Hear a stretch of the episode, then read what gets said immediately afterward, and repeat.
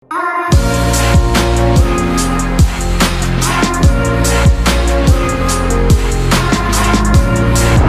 okay, um, assalamualaikum warahmatullahi wabarakatuh. Uh, selamat malam teman-teman semua. Um, happy banget gue hari ini uh, bisa ketemu sama uh, teman-teman semua walaupun uh, masih virtual ya karena uh, kita masih PSBB. Jadi mudah-mudahan uh, corona cepat berakhir, pandemi cepat berakhir, kita bisa bertemu dan uh, gue bisa bikin uh, um, apa namanya lead session series ini dengan apa ya um, langsung gitu secara uh, kita ketemu langsung secara fisik seru banget pastinya. Oke, okay, um, jadi hari ini kita akan punya sesi bareng sama um, Natasha Andara. Sebelum kita masuk ke uh, sesinya, gue mau jelasin sedikit soal uh, Lead Session Series ini. Jadi um, teman-teman Lead Session Series ini adalah sebuah platform atau sebuah wadah di mana uh, kita semua bisa saling berbagi um, tentang apa pun topik-topik yang kadang-kadang um, ada tapi kita nggak mau ngomongin atau memang kita nggak sadar kalau itu ada di dalam um, apa namanya aspek dalam kehidupan kita. Jadi um, tadi set expectationnya bahwa siapa pun yang ada yang uh, ikut berbagi di sini itu bukannya uh, menggurui atau misalnya kayak lebih pintar atau apa pun itu gitu. Jadi um, ini memang kita semua sama aja. Um, nanti siapa pun juga bisa untuk uh, sharing kayak gini juga. Nanti gue gua bakal bikin lagi atau kalian bikin sendiri juga karena uh, basically ini adalah platform yang memang atau wadah yang yang bisa dibikin oleh semua orang gitu. Nah, Decision Series ini um, sekarang uh, pembukanya adalah Overcoming Life Obstacle 1.0 dan uh, kenapa 1.0 karena gue mau um, taste the water dulu untuk kasih dua topik awal. Um, kira-kira oke okay apa enggak? Uh, teman-teman ini seneng nggak sih dengerinnya? Gitu. Uh, kemarin kita udah ada, kita udah punya dari Hanif adalah um, embrace life and facing the fears. Ngomongin soal perjalanan hidupnya Hanif dari mulai kuliah kerja nikah muda dan lain-lain. Jadi seru banget kemarin. Dan uh, hari ini kita akan punya uh, topik getting out of toxic workplace. Gitu. Jadi um, sebenarnya basically adalah gue merasa bahwa uh, lingkungan kerja yang toxic atau lingkungan kerja yang um, apa ya ciri-cirinya banyak banget. Nanti dijelasin sama Natasha. Tapi basically uh, gue merasa bahwa semua orang pernah berada dalam posisi ini setidaknya um, apa namanya dan semua orang gak punya kesempatan yang sama untuk bisa um, pergi overcome atau uh, do something about it. Nah makanya di sesi kali ini uh, Natasha coba untuk uh, sharing tentang experience-nya dia, tentang apa yang dia tahu soal toxic workplace dan lain-lain. Jadi mudah-mudahan teman-teman semua bisa enjoy, teman-teman semua bisa um, apa namanya menikmati dan juga ambil ambil manfaat dan hikmahnya.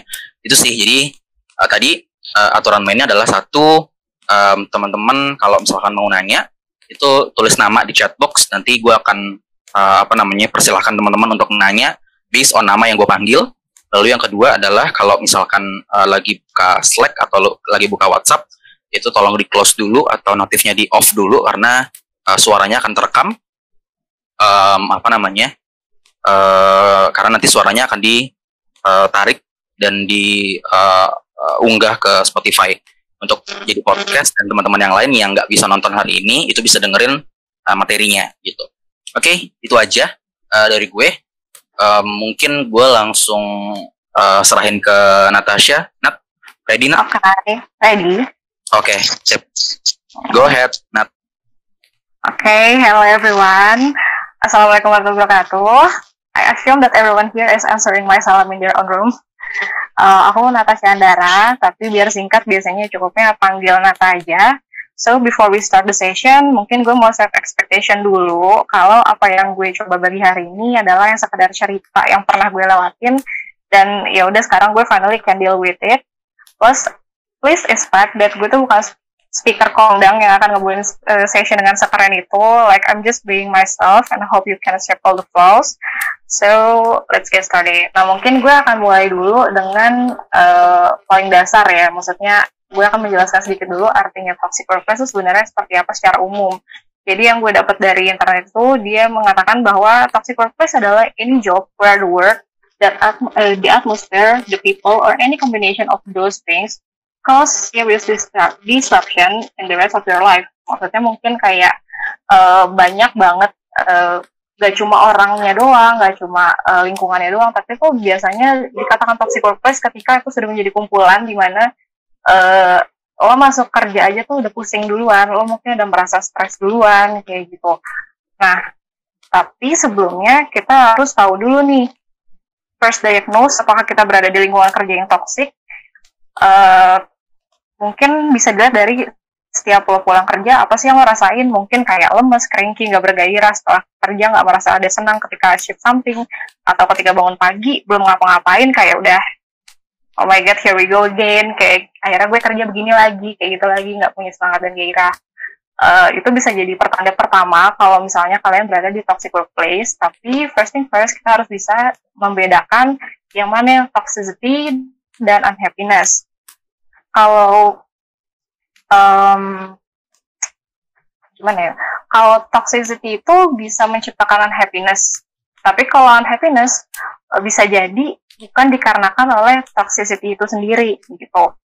Nah, kalau misalnya tadi udah merasa mungkin kayak, eh cocok nih sama gue pagi kok gue nggak merasa semangat atau pas pulang gue merasa kayak ya udah gitu aja gitu nggak ada rasa kayak ya setidaknya lo seneng hari ini di kantor ada apa lo nggak merasakan itu sama sekali untuk waktu yang agak lama coba dipikirin lagi udah berapa lama ngerasa kayak gini seberapa banyak hal seperti ini yang ngeganggu dan apakah lo kayak gini cuma di season tertentu kayak saat lagi kerjaan banyak ada proyek tertentu atau ya udah cuma di hari ini aja di hari ini aja atau bahkan seterusnya kayak gitu. Nah case-nya aja uh, gue punya contoh. Jadi uh, gue punya teman yang dulunya tuh punya track record kerjanya selalu di tempat yang kayak startup terus uh, agency pokoknya yang milenial banget lah yang isinya tuh anak muda. Hampir semuanya anak muda. Yang kita udah tahu pasti model kantornya juga berbeda daripada dengan company-company biasanya. Nah sekarang dia lagi kerja di company lama yang udah settle sih tapi ya dengan um, culture yang mungkin berbeda dengan dia sekarang. Terus dia pernah bilang sama gue kayaknya dia nggak bisa nih kerja di sini lama-lama karena dia merasa kayaknya ya ada perasaan I don't belong there and I supposedly get a better environment.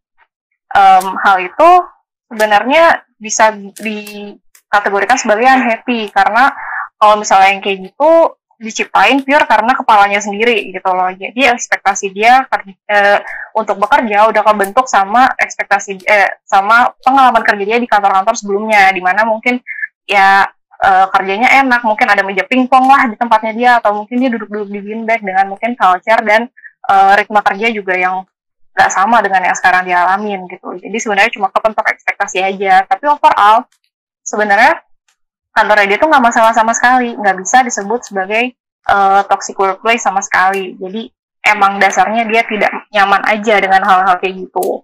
Nah, apa pun bisa jadi sebenarnya uh, kalian nggak di antara kedua itu mungkin bukan unhappy atau toxicity tapi cuma kayak overwhelm aja. Karena kemarin gue merasakan juga mungkin gue cerita sedikit jadi waktu itu gue pernah ada di mana gue udah punya kerjaan tapi gue juga ngambil freelance. Gue belum ngerjain apa-apa tapi pikiran gue udah kacau duluan. Gue udah berpikir kalau ah ini kayaknya gue nggak bisa. Padahal itu decision gue di awal untuk ngambil dua pekerjaan Padahal sebenarnya juga freelance, bukan yang uh, gue harus double job untuk ngelakuin ini ini, sebenarnya enggak. Tapi lagi-lagi pikiran kita sendiri yang akhirnya mengkotak-kotakan bahwa iya ini pasti gue nggak bisa, gue stres duluan. Padahal belum tentu ketika kita ngejalanin rasanya atau hasilnya akan sama seperti yang kita pikirkan. Bisa jadi itu cuma ketakutan di awal karena kita belum mencoba untuk terus jalan uh, sampai kita menemukan titiknya enaknya bekerjanya seperti apa. Biasanya kan kita suka menemukan ya kalau misalnya udah mulai lama kerja ritmenya enaknya seperti ini nih kalau misalnya uh, dalam hari-hari. Jadi itu udah uh, apa ya udah tahu gitu. Ketika lo punya pekerjaan sekian maka lo ngedelivernya sekian juga dengan uh, misalnya lo bisa ngatur waktunya juga. Gitu. dan itu biasanya tidak terjadi ketika kita sudah overwhelmed duluan. Nah uh, sekarang loncat ke toxic environment checklist. Ini sebenarnya mungkin nggak bisa mencakup semuanya, tapi yang paling umum sebenarnya ada di lima poin ini. Yang pertama itu unsupportive kolega, eh, terus yang kedua being overwork atau kayak kebanyakan kerjaan, padahal mungkin uh, lot lo sebenarnya harusnya nggak segitu terus being bullied uh, mungkin ngecengin ngecengin sampai akhirnya ngapa-ngapain yang nyebelin terus office gossip nah remember office gossip ini tuh nggak cuma ketika lo digosipin tapi ketika lo ngegosipin orang lain itu juga termasuk dalam toxic. Terus yang terakhir adalah hot boss. Uh, ini di mana kayak mungkin bisa disebut bos lo itu uh, ya ya nyebelinnya bos lah mungkin temperamen atau mungkin ngasih lo kebanyakan kerjaan atau memaksa lo untuk melakukan hal yang nggak seharusnya di hari minggu misalnya. Seperti itu. Nah mungkin karena hampir semuanya udah pernah gue rasakan gue akan mencoba menceritakan satu-satu dari unsupportive sampai hot Oke, okay, yang pertama itu uh, kolega yang gak suportif itu pertama kali bahkan gue rasain ketika di bangku kuliah. Jadi workplace ini gue artikan sebagai lingkungan yang mendukung gue untuk bekerja, eh, bukan mendukung sih, tempat gue bisa bekerja dan organisasi itu gue masukkan ke dalam kategori workplace. Nah, waktu itu di tahun kedua gue kuliah, gue coba-coba lah itu ikut recruitment uh, untuk dua organisasi yang pertama gue nggak jadi join dan yang kedua gue masuk dengan cara yang kurang menyenangkan. Nah yang pertama itu waktu itu gue pengen coba daftar ke suatu komunitas sport ya in somewhere lah. Terus rekruternya tuh bilang gini uh, dia ngeliatin gue dulu nih ke bawah form yang isinya data gue ngeliat dari kepala gue sampai ujung kaki terus dia ngomong gini yakin mau ikut? Kalau mau ikut uh, olahraga ini ajak temen deh biar nggak malu kalau belum bisa. Gue langsung digituin dia gimana ya dia tuh my turn off aja. Kayak how could you think that I'm not capable padahal baru ketemu. Padahal gue udah melakukan olahraga ini dari gue SD jadi kayak aneh aja gak sih kalau ya harusnya lo setidaknya give me a chance tuh kasih lihat lo kalau misalnya gue tuh bisa. Tapi dari awal karena gue udah turn off duluan ya udah di saat itu juga gue udah cabut aja nggak bawa form gue pulang. Nah yang kedua gue ikutan recruitment di salah satu organisasi nih di kampus niat banget tuh ikut waktu itu benar dari CV, interview, games, pokoknya always when well lah. Terus akhirnya uh, singkat cerita gue keterima, tapi di divisi pilihan yang kedua karena waktu itu disuruh milih dua kan. Nah, yang mana sebenarnya gue pilih yang kedua tuh ngasal banget. Gue tahu gue maunya apa, tapi yang kedua tuh gue kayak clueless ya anjir yang kedua apa ya? Gitu. Udah akhirnya waktu itu agak ngasal, tapi ya udah ternyata pilihan ngasal itu menyelamatkan gue sampai akhirnya gue bisa masuk. Nah, waktu itu gue sebenarnya waktu itu masuk ke bidang yang enggak gue banget sama sekali bisa gue sebut kayak finance and government. Uh, dan di organisasi tersebut sebenarnya lumayan unik sih pengerjaannya. Jadi ya mungkin sesuai dengan finance and government kali ya. Jadi dia harus sesuai dengan uh, peraturan ini itu terus banyak policy-nya di mana gue saat itu nggak ngerti.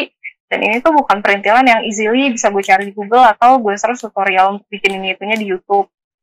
Nah ditambah lagi gue juga kayak nggak demen banget sih sama bidang-bidang kayak gini. And I think it makes me put more effort to understand. Dan saat itu gue cuma bisa tanya sama senior gue dong. Karena ya siapa lagi mau gue tanya kalau misalnya di Google atau gue cari sendiri pun nggak ada.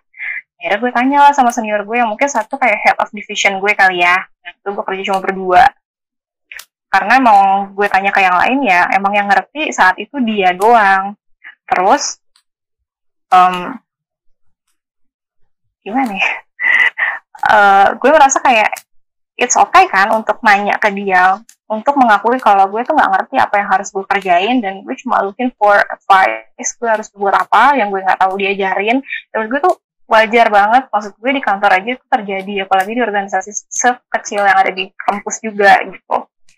Nah um, saat itu gue udah minta dia untuk ngajarin gue sampai gue kejar-kejar gue tagih gitu. Karena gue kayak ada uh, gue sebenarnya ada overthink. Jadi gue suka takut ketika ada pekerjaan yang gue sure kalau gue bisa kerjain maka gue harus kayak ya gue cari dia sampai gue uh, sampai dia bisa uh, memenuhi janji untuk ketemu gue. Tapi gimana ya lo tau gak sih kalau rasanya diajarin sama guru ngaji yang kayak cuma geprek-geprek aja kayak salah tuh gitu. Kayak nggak niat gitu. Cuma ngasih kalau itu salah tapi lo nggak ngasih ngebenerinnya tuh gimana gitu bahkan uh, gue nggak merasa di training dengan baik dengan di, uh, sama dia gimana gue mau ngerjain dengan benar gitu. Bahkan gue juga pernah tuh sering banget janjian sama orang itu terus gue nungguin lu lama di kampus sampai sore pokoknya orang udah pulang kayak belum banget nih orang. Tuh nah terus akhirnya karena uh, orang satu-satunya yang menurut gue bisa menolong gue kayak gitu gue merasa kayak ya udah deh gue coba belajar sendiri Terus caranya adalah gue ngeliat report-report lalu meskipun gue juga not sure sih gue bisa atau nggak saat itu. Cuman waktu gue liat report-report tahun lalu, gue nemuin data-data volunteer event di tahun lalu waktu gue awal-awal masuk kuliah lah ya 2014 waktu itu. Jauh sebelum gue masuk organisasi ini karena mungkin gue masuk organisasi 2015 ternyata itu data anak-anak di tahun 2014 Nah ternyata di situ ada nama gue karena gue dulu suka ikut volunteer sama uh, organisasi ini. Jadi setiap dia bikin acara, kadang dia suka open recruitment buat ya kayak yang mau volunteer ikutan ayo kayak gitu. Nah gue tuh kayak namanya masih baru masuk ya ada aja pengen gue cobain ya gue ikut ikutan aja semuanya gitu. Terus uh, pas banget nih ada penilaian dan plus komentar dari kayak leadernya saat itu gitu. Terus ya leader saat itu orang yang ada di organisasi gue sekarang juga orang masih sama mereka nulis ada nama gue di kolom sampingnya. Nggak ngapa-ngapain cuma numpang-nampang aja. Terus ya ya kesal gue nggak kayak nyebelin juga. Ini orang kayak objektif banget gitu. Terus gue inget lagi di event itu ya mungkin emang gue ngapa-ngapain kali ya. Gue kayak agak-agak ya nggak boleh nyalain sepenuhnya juga saat itu mikir ya karena kan ya waktu itu gue masih belum masuk ke organisasi ini. Mungkin aja gue belum tahu apa-apa gitu. Terus gue pikir-pikir lagi iya juga sih gue nggak ngapa-ngapain karena waktu itu gue nggak dikasih kerjaan. Karena koordinator yang nulis di report itu nggak datang selama acaranya.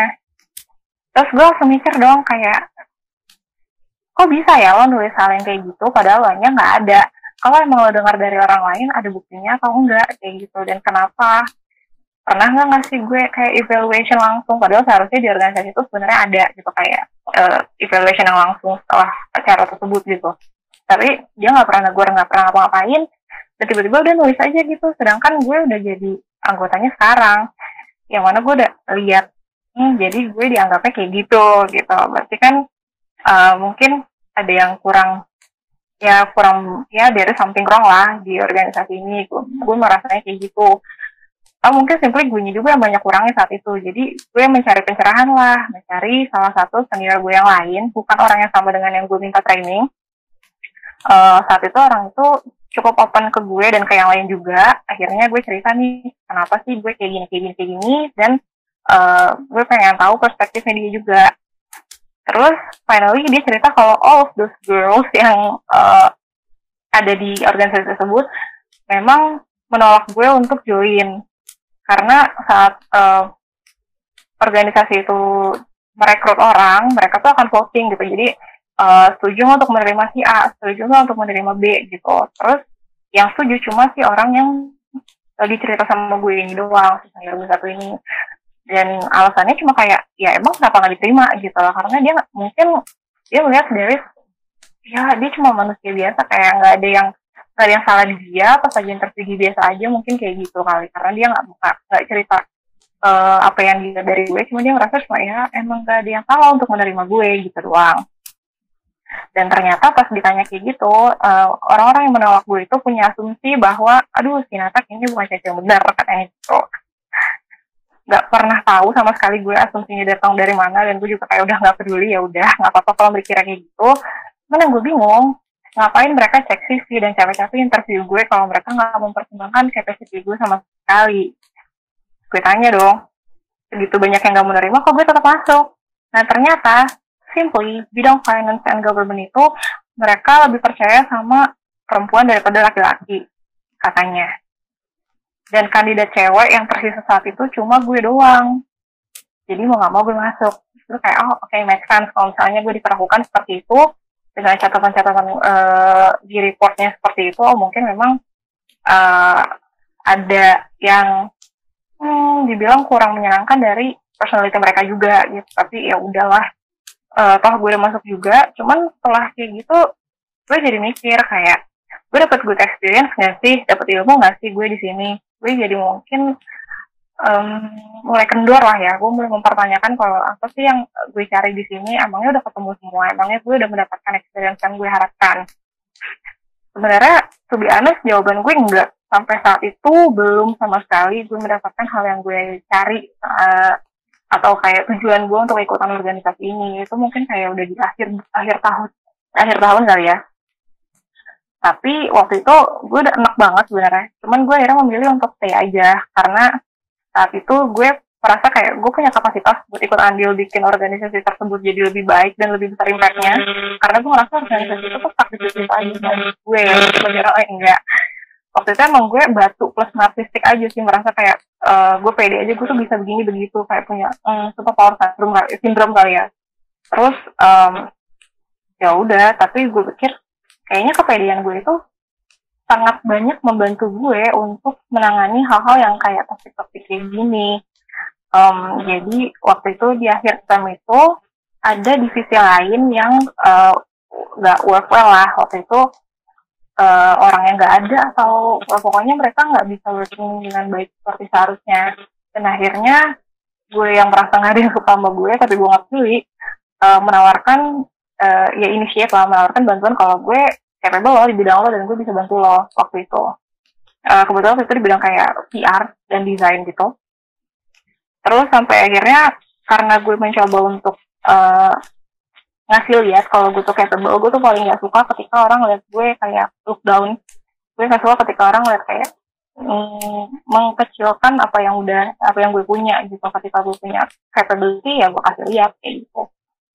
Dan akhirnya uh, hal kecil kayak gitu bikin gue saat pergantian tahun naik high role jadi head of department di tempat yang gue perbentukan saat itu jadi dari pengalaman gue yang paling kecil di organisasi kecil itu, gue tuh sadar kalau keadaan toxic nggak selalu diselesaikan dengan quit atau kayak cabut aja gitu.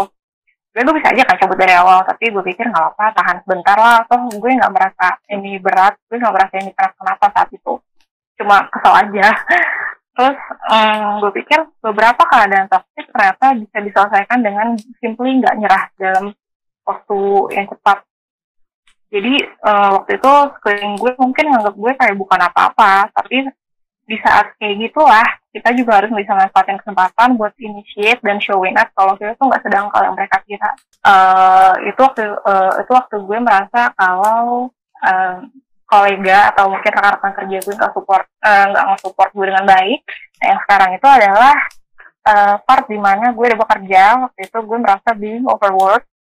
Um, mungkin ini kalimat pembukanya ya once upon a time a content designer was assigned to renovate a room. Jadi gue cuma uh, role gue di sana itu sebagai content designer.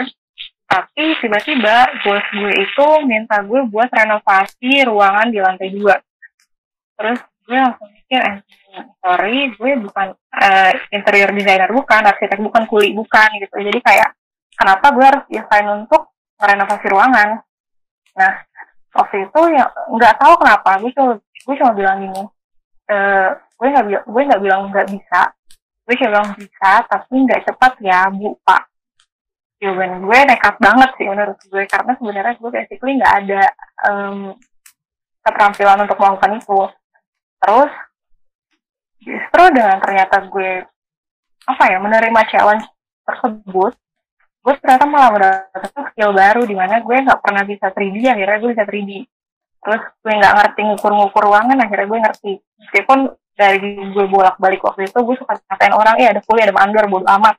Cuma ternyata akhirnya gue mendapatkan skill baru yang kalau gue nggak maksain diri gue gue nggak akan dapat. So, uh, waktu itu ada juga di another uh, another place.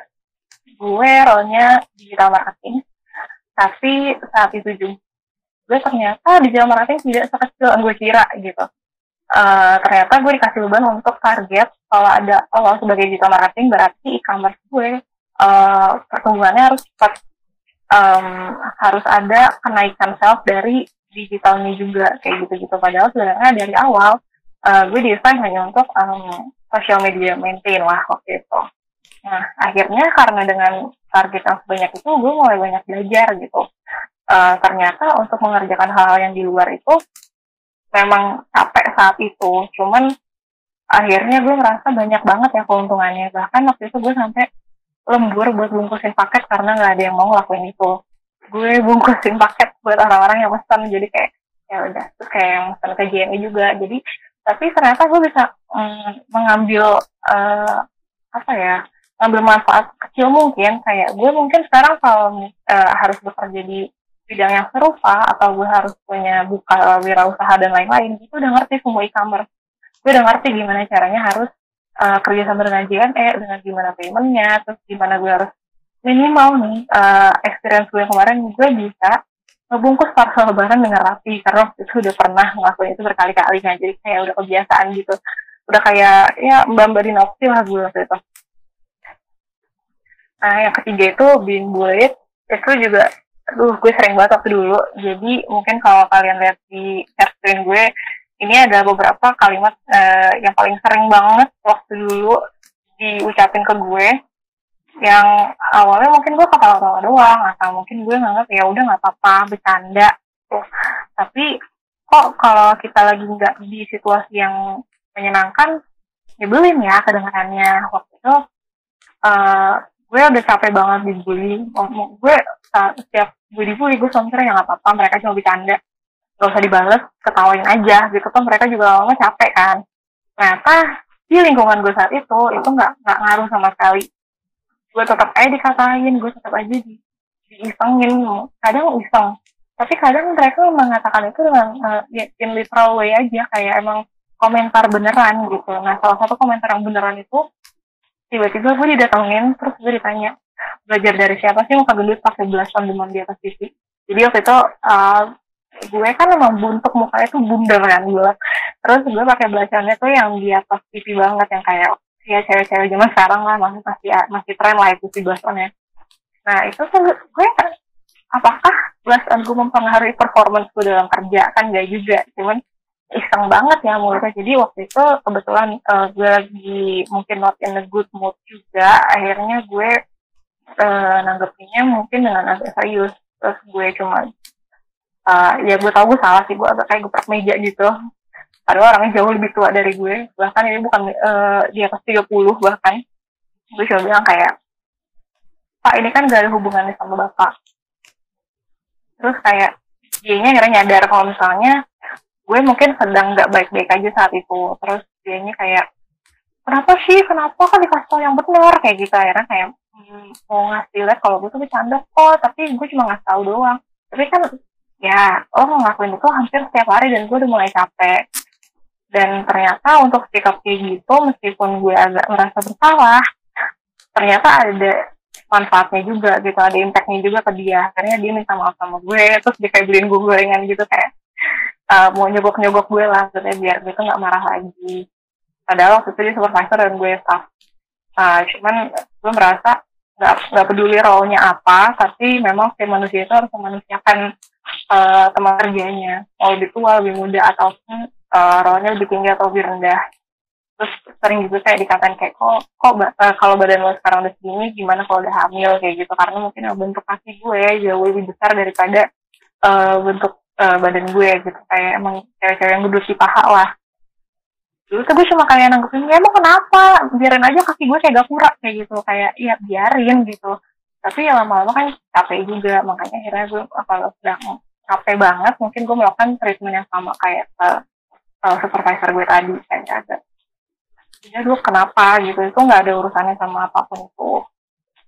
Kayak gitu. Karena kadang kita capek dibully tapi kita nggak pernah sikap kalau misalnya kita nggak terganggu dengan itu makanya mereka tetap ngelakuin karena mereka ngerasa ya nggak apa-apa orang dia nggak kenapa-napa kok gitu dan kita seneng uh, ngebully dia atau ngecengin dia. Makanya itu akan jadi sesuatu yang nggak berhenti berhenti akan tetap dibully terus gitu. Jadi kayak mungkin kalau udah keterlaluan bisa set barrier segimana uh, orang itu bisa menjangkau uh, kata-katanya dia gitu. Kayak uh, supaya mereka tuh bisa tahu kalau mereka harusnya uh, menjaga kata-katanya. Kita bisa diajak bercanda tapi nggak berlebihan dan nggak terlalu sering juga kayak gitu. karena nggak semua bercanda itu lucu buat kita. Nah yang keempat itu office gossip. Gue sih jujur gue jarang ya uh, untuk ada office gossip meskipun beberapa tempat kerja gue yang udah-udah tuh agak rawan ya. Jadi kayak kalau temen gue cerita sesuatu ke satu orang tapi tuh kayak tiba-tiba satu ruangan tuh udah tahu gitu. Cuman kebetulan uh, gue bukan orang yang waktu itu karena nggak deket juga kali ya. Jadi gue kayak nggak denger apa-apa aja gitu. Terus simpel gue nggak peduli aja karena gue nggak deket juga sama mereka. Nah pas gue keluar tiba-tiba uh, eh, HR tuh ngomong sama uh, manajer. Dia bilang kayak iya bu itu Sinata keluar karena nggak suka sama ibu. Pikirin gak sih kalau nanti in the future gue ketemu atau uh, kerja bareng lagi sama dia atau sama koleganya dia atau sama keluarganya dia? Terus tiba-tiba dia udah nggak percaya lagi sama gue karena dianggapnya ya gue orangnya kayak gitu. Gue nggak suka sama dia atau gue nggak bisa dia uh, menyampaikan emosi gue. Gue akan merasa nggak profesional ketika gue ketemu sama dia lagi kan makanya tapi ya udah gue pikir ya biarin aja orangnya emang kayak gitu karena ya again uh, mulutnya dia nggak bisa kita ikat gitu aja supaya dia nggak ngomong kan jadi mungkin lebih ke kuping kita aja yang kita atur dengar boleh tapi uh, jangan terlalu dipikirin lagi jangan terlalu di ambil pusing karena ya udah udah udah berlalu dan emang emang dia nggak akan berhenti untuk berbicara yang aneh-aneh kayak gitu karena udah dasarnya dia uh, gosip girl di kantor aja. Nap. Ya. Sorry. Ya. Um, apa namanya? Agak agak kerasa-kerasa dan agak kayak robot gitu suaranya. Oh ya? Nah ini better nih. Coba coba coba. Udah better? Tuh masih ada ter gitu. Udah belum? Oke, okay. coba uh, kayak, kayaknya aman. Ah, oke, okay. sip. Oke. Okay. Oke. Okay. Um, dari beberapa experience gue, mungkin gue coba kasih reminder kayak you cannot change how other choose to behave around you or treat you, but you have total control over your reaction and responses. Jadi dari beberapa banyak uh, experience gue terhadap toxic workplace, gue menyadari kalau gue nggak akan pernah bisa mengubah mereka menjadi lebih baik atau menjadi orang yang lebih positif terhadap gue atau terhadap uh, pekerjaannya.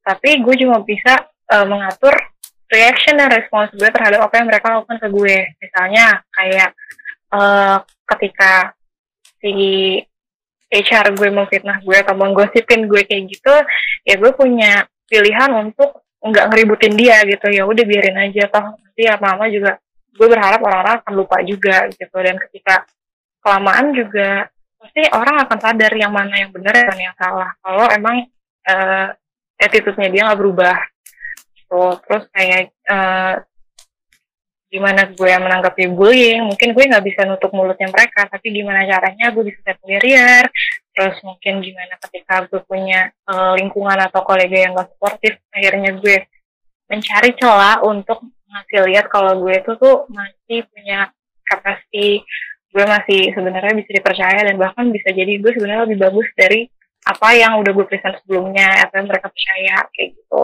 Jadi uh, mungkin lebih kayak jangan ambil pusing kalau misalnya emang uh, ada banyak orang-orang atau lingkungan yang nyebelin tapi mungkin kita bisa mengatur diri untuk jangan mikirin mereka yang nyebelin dan jangan ikut arus untuk jadi orang nyebelin.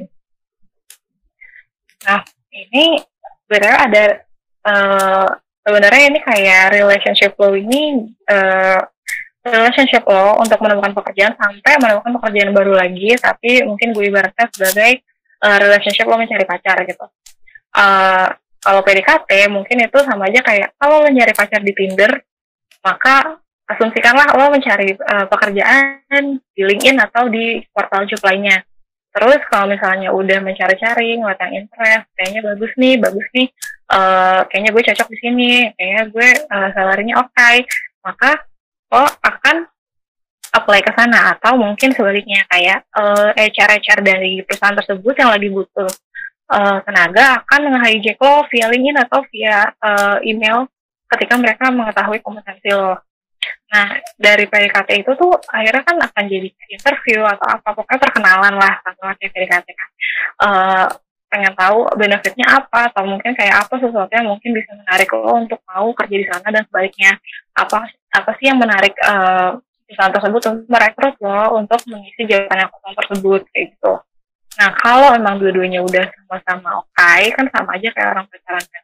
Kalau emang uh, dua-duanya oke okay, maka lanjut gitu. Kalau uh, karena uh, jujur sebel banget banyak yang masih berpikir kalau job seeker itu adalah salah satunya orang yang butuh sedangkan perusahaan tuh enggak.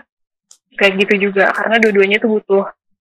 Dan kalau emang perusahaan lo itu emang perusahaan gede top 3 atau banyak yang uh, apply ke sana ya anggap aja kayak lo lagi deketin cewek atau cowok yang uh, fame atau yang uh, emang cantik ganteng atau banyak yang suka ya sama aja kan. Uh, dari sekian banyak yang uh, deketin pasti dia akan milih satu juga. Sampai akhirnya ketika lo kerja di tempat tersebut ya gue asumsikan sebagai pacaran lah. Jadi kayak mungkin awal-awal lo akan mengenal uh, pekerjaan lo kantor baru lo itu sebagai sesuatu yang agak a bit awkward lo kayak belum terlalu tahu nih sebenarnya itu seperti apa karena yang lo tahu hanya di bagian teknisnya doang. Gak mungkin lo bisa langsung tahu gubruk-gubruknya kayak apa atau mungkin lo nggak bisa tahu mungkin pekerjaan-pekerjaan atau orang-orang di dalamnya kayak apa. Nah itu tuh akan lo tahu selama lo uh, tetap uh, menjalankan itu gitu beberapa lama. Nah kayak orang punya pacar itu pasti akan datang problem-problem uh, yang terjadi either dari internal atau eksternal mereka berdua Nah, uh, mungkin gue kasih contoh kayak hubungan yang complicated atau merasa kayak feel emptiness atau kayak bosan, kayak aku kosong banget ya, kok gini aja, kayak gitu.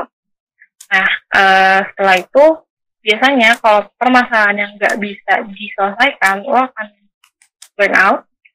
Biasanya kalau udah di burn out itu lo kayak nggak nggak bisa kayaknya gue nggak bisa nih bareng dia lagi atau kayak gue nggak bisa menyelesaikan ini gitu. Kayak itu adalah titik uh, penting di mana lo merasa kalau ya udah is enough gitu. The experience is just done here. Dan akhirnya lo break up alias lo udah nggak kerja di situ lagi kayak gitu. Nah uh, mungkin hal-hal toxic yang sedang lo alamin mungkin itu adanya di bagian sini di problem uh, dan problem itu bisa macam-macam gitu. Cuman mungkin gue akan mencontohkan dua. Uh, yang pertama itu emptiness. Uh, yang emptiness itu anggaplah gue cewek yang uh, gak bisa hidup tanpa afe uh, afeksi cowok lain misalnya. Jadi kayak kalau gue punya pacar gue harus uh, punya orang lain dulu supaya gue bisa putus. Sama kayak ketika gue sebagai karyawan gue butuh gaji di mana gue harus mencari pekerjaan dulu baru gue bisa uh, mengajukan resign di tempat yang lama. Asumsikan aja kayak gitu. Nah waktu itu gue pernah merasakan kayak bosan banget dengan kerjaan gue. Mungkin gue merasa biasanya banyak kerjaan. Tiba-tiba pekerjaannya sebenarnya baik-baik aja tapi gue merasa kok monoton ya? Apakah gue memang deserve kerjaan kayak gini? Atau uh, apakah gue nggak cocok aja? Kayak gitu. Tiba-tiba gue mau pikirkan uh, hal-hal sejauh itu. Nah cara yang waktu itu gue lakukan pas gue udah merasa suntuk banget adalah gue buka inbox LinkedIn gue terus gue cari orang yang hijack gue paling cepat. Maksudnya kayak inbox yang latest lah yang paling baru yang uh, mencoba menghubungi gue untuk uh, mengadakan interview sama gue akhirnya gue ambil waktu itu salah satu agency. Uh, ini tuh kayak asal ngambil aja kayak gue nggak nggak tahu gue akan interest atau enggak cuman ya udah let's just give it a try karena ketika gue eh, mencoba untuk interview atau kenalan sama tempat atau orang baru, pasti kan gue akan berpikir lagi.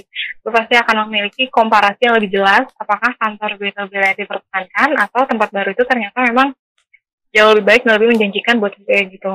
Uh, biasanya kalau kita udah punya dua pilihan, itu biasanya membuat uh, kita berpikir lebih clear dan um, apa ya lebih jelas aja apa yang harus good or badnya gitu. Jadi positif negatifnya kantor lama atau positif negatif kantor yang sedang sorry sedang uh, interview sama kalian itu tuh jadi kayak lebih gamblang dan jelas. Dan ketika udah punya dua komparasi itu itu akan lebih jelas nih mau stay aja atau emang gue sebenarnya kayak gue cuma lihat negativity doang di kantor lama dan gue nggak bisa di sini lagi. Gue udah untuk misalnya gitu. Nah waktu di case gue sih akhirnya gue merasa kalau oh ya udah kayaknya ternyata kantor lama gue benefitnya jauh lebih banyak. Terus lingkungan kerjanya kan biasanya kalau kita lagi interview kelihatan ya itu gue nggak jelas dan gimana cara user gue menginterview gue jujur sangat gue nilai karena gue akan bekerja sama dia. Dan cara bicaranya dia akan jadi pertimbangan gue ketika gue interview gue mau kerja sama orang yang kayak gini atau enggak gitu. Ternyata waktu itu jatuh ke ya udah gue nggak usah ke mana-mana. Kayaknya kantor gue jauh lebih baik daripada apa yang um, yang di luar sana. Gitu. Terus yang problem selanjutnya mungkin kayak complicated. Complicated itu bisa macam-macam kan kayak hmm, ya kalau di kantor ya kayak yang tadi gue sebutin. Mungkin teman-temannya nggak asik nih. Gue uh, gue kan orangnya social butterfly tapi teman-temannya hmm, jauhin gue atau mereka punya geng sendiri misalnya. Atau uh, problemnya aduh gue ngerasa workload gue kok makin hari makin banyak kayak gitu nah itu tuh problemnya banyak banget cuman jangan sampai problem-problem yang ada tuh bikin lo jadi rebound love. Nah, kalau lo pernah tahu rebound love itu kayak apa, itu kalau dalam istilah suatu hubungan, itu ketika lo putus, terus lo akhirnya kayak macarin orang baru cuma karena ya lo pengen get rid of the last experience aja. Jadi kayak lo pengen mungkin melupakan yang udah-udah atau lo pengen punya hidup yang baru. Makanya lo melakukan rebound love biasanya itu nggak melalui tahap pencarian seperti lo mencari kerja di yang sebelumnya nih yang uh, yang gue kasih lihat PDKT ini. Nah kalau PDKT itu kan lo pasti nyari dulu. Terus uh, lihat wah profilnya bikin gue interest nih kayak gitu. Kalau misalnya lagi di portal job. Nah biasanya kalau rebound love dalam pekerjaan itu nggak pakai lihat-lihat lagi jadi ya udahlah coba aja. Mungkin hampir sama kayak tadi yang gue contohkan ketika gue merasa empty. Ketika gue tiba-tiba ngambil aja yang paling atas dari offering yang ada di inbox gue. Itu sebenarnya bersama sama rebound loss tapi itu uh, dapat dikategorikan sebagai rebound ketika gue menerima pekerjaan itu. Gitu. Uh, sampai akhirnya uh, lo akhirnya burn out karena tadi yang gue balik lagi uh, kalau misalnya udah pekerjaannya udah capek banget terus lo ngerasa lo udah berkali-kali berusaha untuk stay tapi ternyata hati lo nggak di situ kayak gitu. Ternyata mm, nggak mm, cukup nih semua yang udah gue lakuin udah yang gue usahakan di sini ya udah kayaknya gue akan cabut aja. Tapi biasanya kalau kayak gitu kan gak mikir. Akhirnya lo pergi ke tempat yang lo nggak tahu tuh tempat kayak apa ternyata pas lo udah pindah lo merasakan kalau tempatnya malah jauh lebih buruk dari kantor lo sebelumnya. Kadang emang gitu, jadi kayak lo baru menyadari kalau kantor lo sebenarnya masih so much better than, uh, than uh, any place ketika lo udah merasakan lo udah pindah. Lo udah ngerasa lo nggak di situ lagi. Itu biasanya baru terasa kalau, ya biasanya kalau di kantor lama gue, gue masih begini-begini, sekarang kok gini kayak gitu. Karena uh, satu hal yang cuma bisa kita lihat dari depan adalah salary. Kita bisa memastikan kalau salarynya jauh lebih tinggi tapi kita nggak bisa memastikan kalau yang ada di dalam sana jauh lebih baik. Kita nggak bisa tahu kalau kolomnya dia itu isinya apa. Lebih dalam atau enggak atau mungkin banyak hewan liar atau enggak kayak gitu. Makanya uh, jangan pernah menyerah di burnout dan tiba-tiba kayak ya udah lo ngelakuin rebound loss kayak cuma pindah-pindah aja cuma karena lo pengen menyelamatkan diri. Yang ada lo malah masuk ke perangkat yang sama lagi takutnya. Makanya mungkin dari uh, relationship flow ini kita bisa belajar kalau ketika kita punya masalah dicoba dulu dan kalau emang nggak bisa dicari dulu pelan-pelan solusinya. Jangan langsung pindah-pindah aja karena gue punya teman banyak banget yang kayak langsung pindah langsung cabut nggak tahu ke mana tapi ujung-ujungnya malah nangis-nangis malah kerjanya lebih parah katanya gitu. Jadi uh, lebih ke pikiran lebih baik lagi uh, kadang tuh semuanya cuma ada di pikiran kita doang. Kadang sebenarnya semuanya baik-baik aja tapi ya balik lagi lo cuma kayak overwhelmed lo capek. Terus akhirnya burn out deh gitu. Akhirnya tiba-tiba pindah dan akhirnya malah jatuh lagi deh gitu. Jadi daripada pindah-pindah terus sampai lo nggak tahu kapan selesainya kayak dalam tahun lo bisa pindah dua tiga kali itu kan akan memperburuk reputasi juga sebenarnya. Jadi lebih baik dipikir lagi. Nah, mungkin gue cerita sedikit sama current situation gue setelah banyak banget kayak toxic workplace yang gue pernah uh, alamin. Jadi, kalau current situation gue, alhamdulillah gue udah merasakan kalau lingkungan gue baik-baik aja. Uh, bukan berarti nggak ada kendala, sebenarnya ada banget. Pertama kali gue masuk ke kantor gue yang sekarang, gue butuh tiga bulan untuk socialize padahal gue termasuk kayak social butterfly yang kayak gue nggak bisa nih kalau nggak punya temen gitu sebenarnya. Uh, di kantor sebelumnya di experience experience sebelumnya entah gue di organisasi uh, di project atau di apa itu lebih mudah untuk dapet temen meskipun lo baru kenal. Tapi di tempat ini sebenarnya lumayan susah waktu itu. Mungkin karena uh, mereka udah kenal duluan terus mereka udah punya geng duluan kayak gitu. Akhirnya jadi um, agak sulit untuk menerima orang baru kali ya karena mungkin mereka udah punya uh, rahasia masing-masing yang mungkin cuma bisa diceritain satu sama lain gitu. Nah terus uh, waktu itu gimana gue handle? Jujur gue tiga bulan itu agak stres. Uh, mereka belum bisa nerima gue karena simply mereka belum kenal gue ternyata. Cuman di saat tiga bulan itu ya gue cuma ya gue berusaha buat mendekatin beberapa orang yang memang bagi gue oh ya orangnya open nih orangnya baik-baik aja nggak tahu sih di belakangnya gimana cuman ya bagi gue orangnya baik ya udah gue coba untuk uh, dari dia dulu supaya gue bisa kenal sama yang lain. Terus uh, tetap karena emang kebutuhan gue secara personal adalah kayak social life biasanya pulang dari tempat kerja gue gue akan kayak main atau ketemu sama kayak teman dekat atau uh, sama ya orang-orang lain lah yang ada di luar uh, lingkungan kerja gue gitu. Supaya biar gue nggak stres. Karena kalau stresnya di uh, dimulai dari gue nggak bisa punya teman ya harusnya bisa diselesaikan dengan punya teman di tempat lain waktu itu.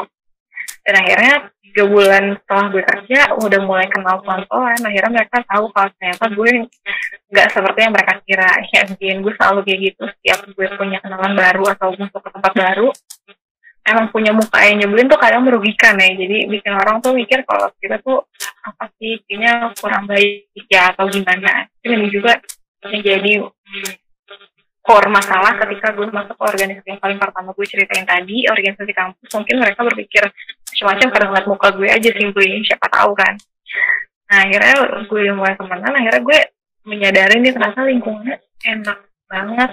Cuman enak bangetnya harus gue aware karena terlalu enak juga kadang malah kita nggak berkembang. Jadi uh, kalau misalnya kita dapat lingkungan yang menyenangkan itu sebenarnya bagus banget. Cuman tetap aja harus dipikirin uh, side effectnya yang lain. Apakah kita jadi terlalu nyaman dan ujung-ujungnya kita nggak punya cara yang baik atau gimana itu pokoknya hmm, hal-hal yang lain itu harus dikesampingkan karena ketika kita nggak melihat toxic sebenarnya toxic tetap ada. Tapi mungkin dengan wujud yang berbeda gitu dan ternyata waktu dulu gue masuk ke sini banyak banget yang bilang jangan masuk ke uh, media, jangan masuk ke TV karena ketika lo bilang kerjaan lo banyak banget di kantor sebelumnya, maka kerjaan lo akan lebih banyak nih ketika lo masuk media.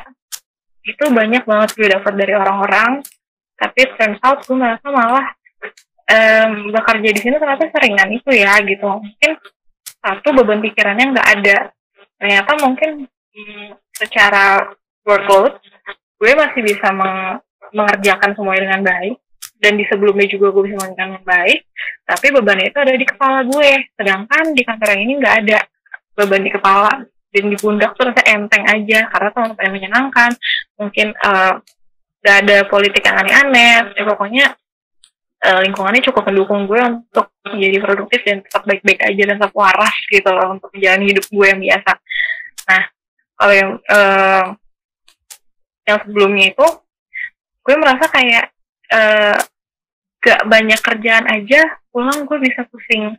Gak banyak kerjaan aja gue pulang maunya tidur doang. Sampai gue nggak mau di tahap gue kayak nggak mau sosialisasi sama teman-teman gue lagi di luar kerjaan. Cuma karena gue ngerasa gue capek kayaknya gue butuh tidur. Ya tiap hari gue selalu pikir kalau gue butuh tidur padahal gue cuma butuh keluar dari tempat itu mungkin. Atau gue butuh keluar dari uh, lingkungan yang kayak gitu waktu itu. Dan itu baru gue sadari ketika gue keluar. Dan mungkin juga pekerjaan gue di media ini gue anggap mudah karena sebelumnya gue udah men uh, udah menjalani pekerjaan-pekerjaan yang jauh lebih berat dari ini. Jadi mungkin kayak orang-orang dulu bilang tuh bener ya kalau misalnya lo belajar mobil mendingan dari kopling dulu. Jadi kalau pakai metik udah bisa. Ya mungkin gue gak bisa lihat karena gue gak belajar mobil sampai sekarang. Cuman mungkin gue bisa uh, menyebutkan dengan apa yang terjadi sama gue ketika gue mendapatkan experience experience toxic itu membuat gue merasa kayak uh, proses belajar gue jauh lebih berat. Yang dulu karena banyak banget hal yang uh, agak sulit gue handle.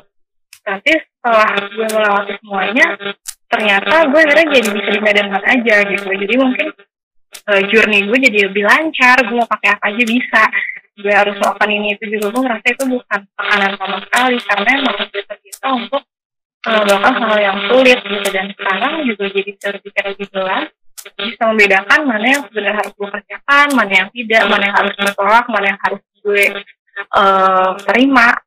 Pokoknya gue jadi lebih kayak clear dalam melakukan pekerjaan gue. Entah di mana pun itu atau bagaimanapun bentuk pekerjaannya uh, jadi gitu aja mungkin dari gue untuk sharing experience-nya dan tadi ketika review oke okay, sip oke okay, nah um, berarti yang screennya di uh, exit aja kali ya oke okay.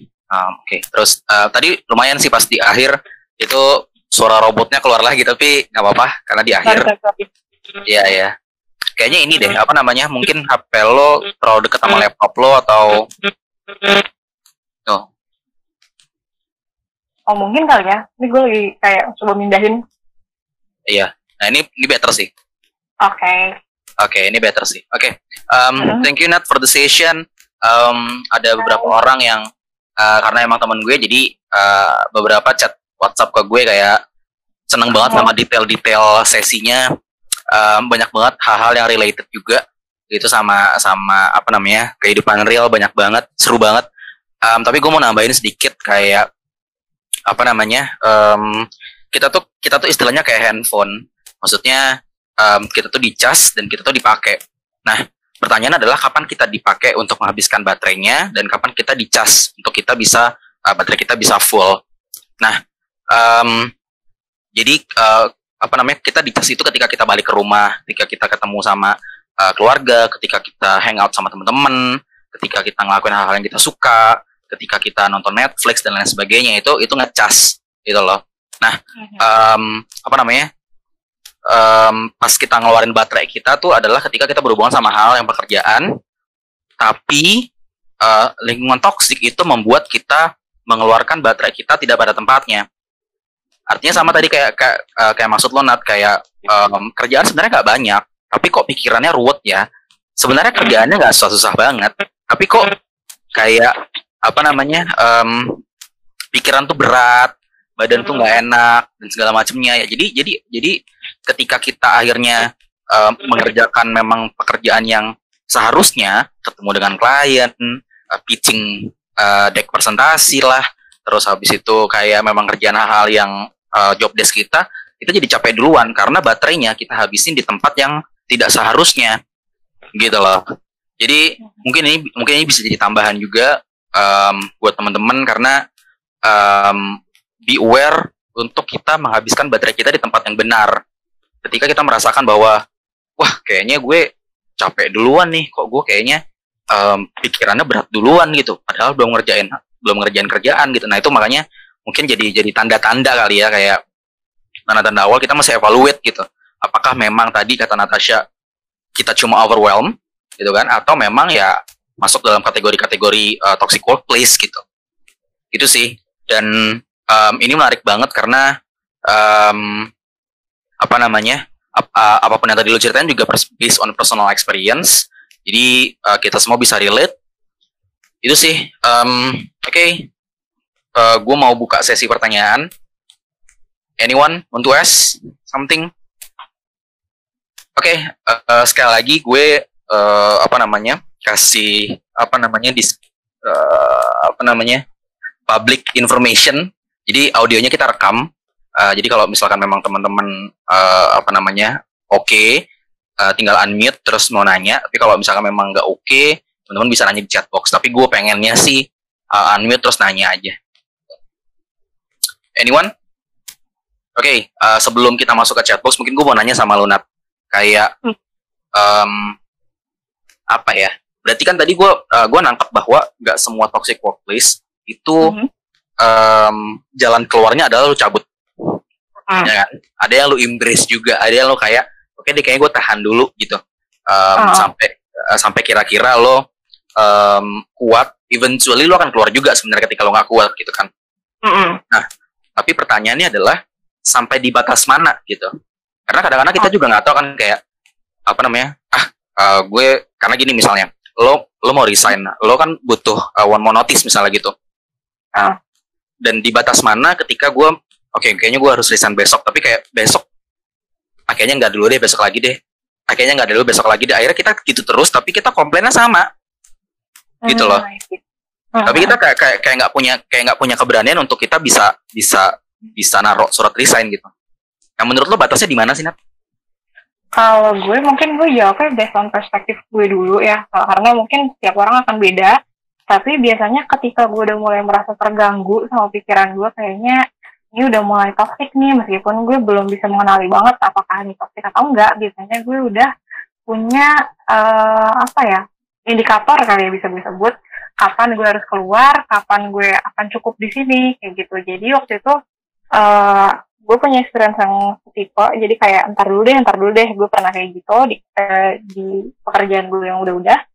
Eh, gue cerita ke temen gue kalau pekerjaan gue seperti ini dan teman-teman gue banyak yang bilang kayak ya udahlah lo nggak usah terlalu put support atau lo keluar aja kalau udah kayak gitu. Kayaknya tempat lain yang lebih baik lebih baik kok yang mau mau nerima gini gini gini gini. Tapi ya ya udah gue cerita hanya untuk meringankan beban gue saat itu. Tapi balik lagi ke gue ketika gue merasa masih mampu ya udah. Gue punya uh, biasanya gue akan men indikatornya sendiri sampai uh, sampai kayak apa gue harus keluar. Dan waktu itu gue keluar ketika udah sangat-sangat nggak mampu lagi untuk mengerjakannya. Jadi uh, gue tetap embrace terus ngerjain terus sampai akhirnya gue merasa nggak nih nggak bisa. Itu biasanya ada titiknya. Dan kalau gue waktu itu karena uh, pekerjaannya makin unik nih. Kalau tadi gue cerita uh, mau uh, mau ngerjain banyak banget sampai kayak ngerjain 3D design gue sampai bikin uh, bungkus paket lah apa. Tiba-tiba udah sebanyak itu yang gue kerjain nambah lagi nih yang lebih aneh gitu. Kayak tiba-tiba gue harus keluar kota tiba-tiba harus uh, bikin video profile ya lebih macam-macam aja. Terus gue merasa kayaknya udah cukup deh nih gue kemarin di push push terus gue grace gue bisa tapi ternyata ketika ada penambahan lagi gue nggak mampu ya udah gue langsung ngasih surat resign saat itu juga.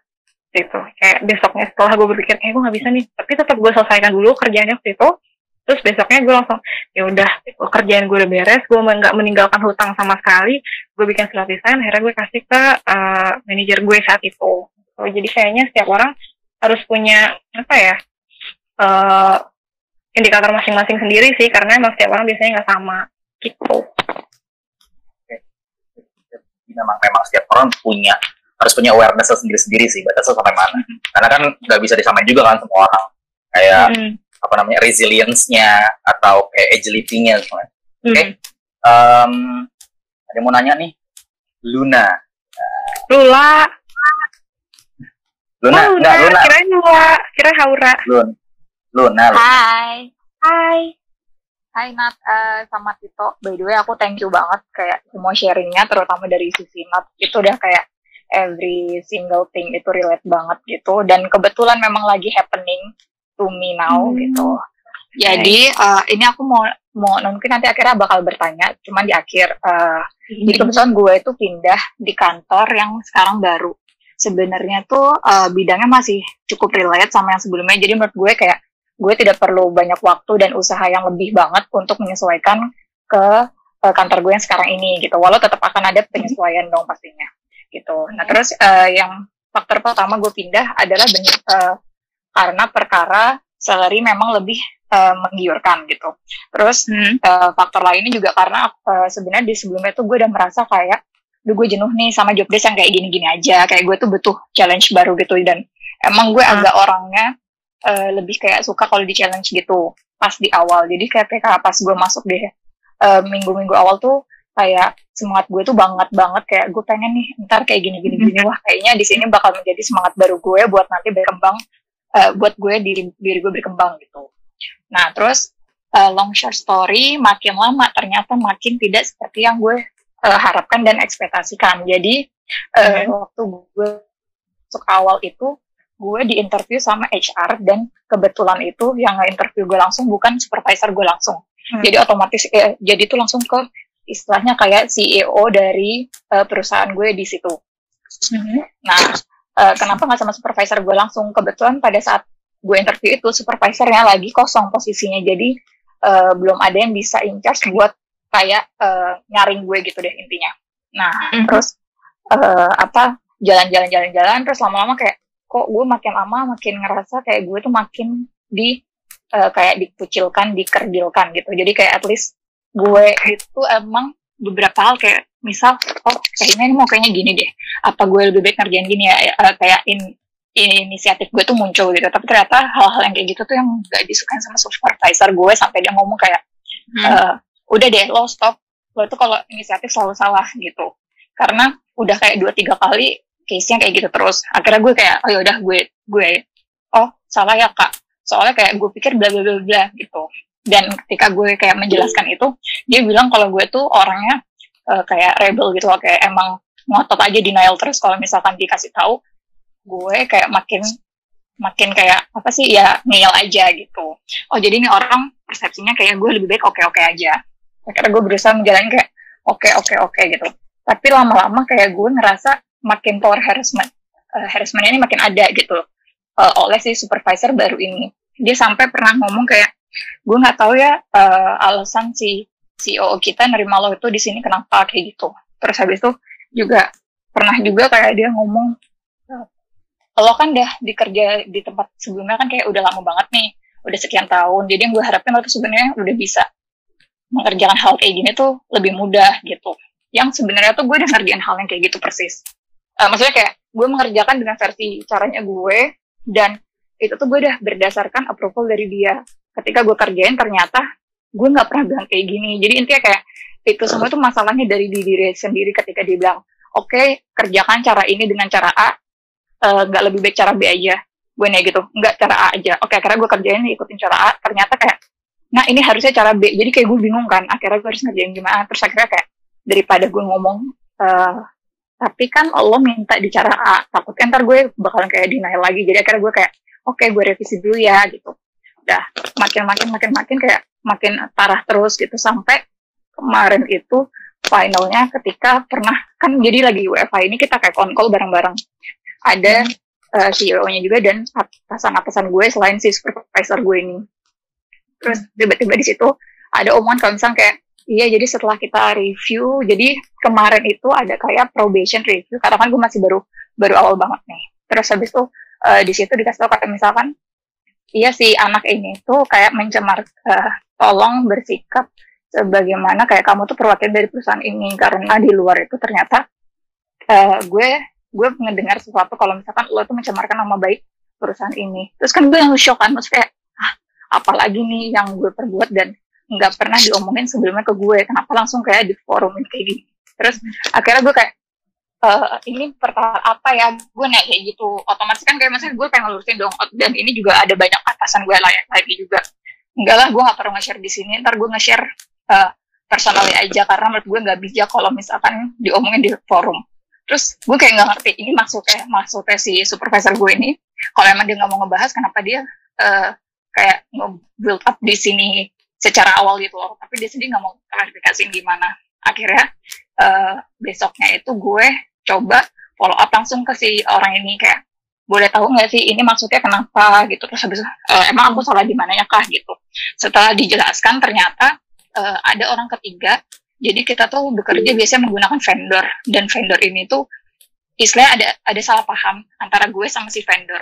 Dan uh, akhirnya kesalahpahaman ini pun sebenarnya tuh udah selesai dan salah pahamnya ini sudah gue kayak jadi si vendor ini minta kayak gue mau caranya tuh ABC oh yaudah kalau gitu gue ikutin ABC berarti kan otomatis kayak itu permasalahan sebenarnya udah clear. Nah tapi ternyata memang kayak si vendor ini ada salah paham dan dia iseng ngomong ke si supervisor gue ini. Kayak soalnya ngomong uh, si Luna ini satu perusahaan sama lo kan? Kok dia kok dia gini-gini ya? Gitu. Perasaan dia di kantor sebelumnya dia nggak di ini tuh udah pernah gue pakai di kantor sebelumnya. Terus akhirnya itu yang dibilang kayak itu sih Lun yang gue bikin yang ngebikin kayak lo tuh ngebawa nama perusahaan ini tuh jelek di luar gue yang sakit hati. Si supervisor gue ngomong kayak gitu terus gue udah bisa kayak e, gini sih kak alasannya itu adalah poin A B C D gitu. Gue kayak jelasin gue coba detailin semuanya terus dia cuma ngomong gue nggak peduli alasan lo gimana yang udah jadi ya terjadi aja tapi gue pengen lo minta maaf sama semua perusahaannya gara-gara lo udah menjelekkan nama baik. Terus gue kayak mikir ini kenapa drama terus nggak selesai? Gitu. Nah untungnya kayak ini gue lagi ada sisi bersyukur karena sekarang lagi ada covid jadi akhirnya gue WFH gitu loh. Jadi gue kayak istilahnya ya udah gue harus bertahan tanpa harus ketemu sama dia in person. Walaupun kayak lewat chat aja kayak dia emang masih suka nyebelin power harassment masih kerasa kayak gitu. Nah apakah gue kayak lebih baik iya iya aja di depan terus atau kayak gue bakalan terus kayak beberapa hal yang emang gue rasa itu gue bener gue speak sih jadi itu yang kayak gue bingung gue harus gimana ketika gue kayak speak up ntar dia salah terima seolah-olah kayak ini anak emang denial gitu Kira-kira ada saran kah? Anjir gue speechless, ya ampun, Lun. Sebenarnya yang toxic emang si supervisornya aja sih ya kalau di Castle kan. Gue gini, uh, ini kan lo punya masalah anggaplah sama satu orang. Apakah ya. orang-orang di sekitar lo, mungkin kayak CEO atau mungkin ya manajer atau orang-orang yang role-nya lain atau mungkin HR lo juga pernah nggak sih mengetahui masalah kayak gini gitu atau uh, apakah mereka yang tipikal yang diem aja gue uh, mungkin gue cerita dikit ya jadi gue punya teman yang punya masalah dia sama atasannya juga. Sama kayak lo persis permasalahannya itu vendor uh, permasalahan kayak sama vendor yang udah selesai tapi dibahas juga makanya itu gue jadi inget terus cuma karena satu perkara dia karena uh, fisik uh, apa ya uh, fisik harassment itu kayak gue inget waktu di meeting dia pernah dilempar pakai spidol sampai gelas. Wow. Ya mungkin hampir sama cuman mungkin kalau yang ini lebih neken lo kalau yang itu lebih secara hmm, mulutnya aja lebih kasar dan mungkin fisiknya lebih kasar aja. Dan uh, sebenarnya ada dua. Kalau misalnya emang keadaan lo kayak teman gue yang itu teman gue yang itu kebetulan karena atasannya lumayan punya power jadi nggak ada yang mau belain dia waktu itu. Padahal semuanya tahu kalau dia tuh nggak sesalah itu. Dan sebenarnya okay. dia udah punya uh, apa udah punya apa usaha untuk memperbaiki semuanya sampai apa pun yang dia hampir sama lah kayak kayak semua yang dia suruh-suruh meskipun kita mungkin gak, di hati kita harusnya yang benar nggak kayak gitu tetap dijalanin tetap minta maaf ke sana ke sini. Tapi ya udah karena ternyata uh, dia gak sanggup lagi karena emang gak ada yang bisa menengahi akhirnya dia keluar. Karena memang uh, mungkin emang keputusan terbaik ketika udah di tahap kayak gitu keluar. Karena emang gak gimana ya nggak dia ada di atas dia punya power terus orang-orang tuh nunduk sama dia yang ada temen gue makin terpojok kali itu. Nah kalau lo mungkin gue lebih ketanya uh, tentang sekitar lo nih apakah sama kayak dia atau uh, lo masih punya orang yang bisa lo ceritain tentang ini kah atau masih percaya sama lo atau lo punya HR lumayan kompeten untuk menyelesaikan masalah kayak gini dengan supervisor lo? Atau ini kan levelnya dia supervisor yang persis di atas lo. Pasti di atas dia masih ada lagi orang lain yang harusnya sih apalagi dengan cara dia ngobrol uh, apa masih lihat problem lo di forum terus tiba-tiba nggak mau ngasih tahu itu tuh kayak emang mau ngejelekin lo doang gitu. Harusnya sih hmm. kalau emang atas apa berpikir jernih kan pengen tahu ya itu tuh kenapa ada apa kayak gitu. Sebenarnya sih dicoba ke third parties dulu aja sih kalau emang bisa. Kalau dari lo gimana tuh yang uh, lingkungannya? Sebenarnya sih kalau misalkan kayak dia kan emang supervisor gue yang di mana itu atas gue langsung persis. Nah kalau gue kayak lihat lagi atasnya dia persis itu udah kayak sahabat karibnya dia dan kalau ada hal apa pun mereka udah kayak saling ngobrol. Jadi kayak menurut gue itu agak tidak hmm. akan netral.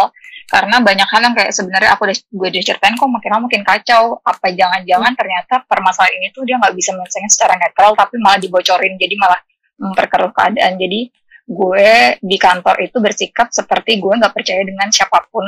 Satu orang pun di sana Nah, kebetulan tuh satu tim gue tuh ada kayak nggak cuma gue doang kan. Jadi ada beberapa teman gue yang emang uh, linear nih sama gue uh, dari segi posisi dan juga pekerjaan gitu.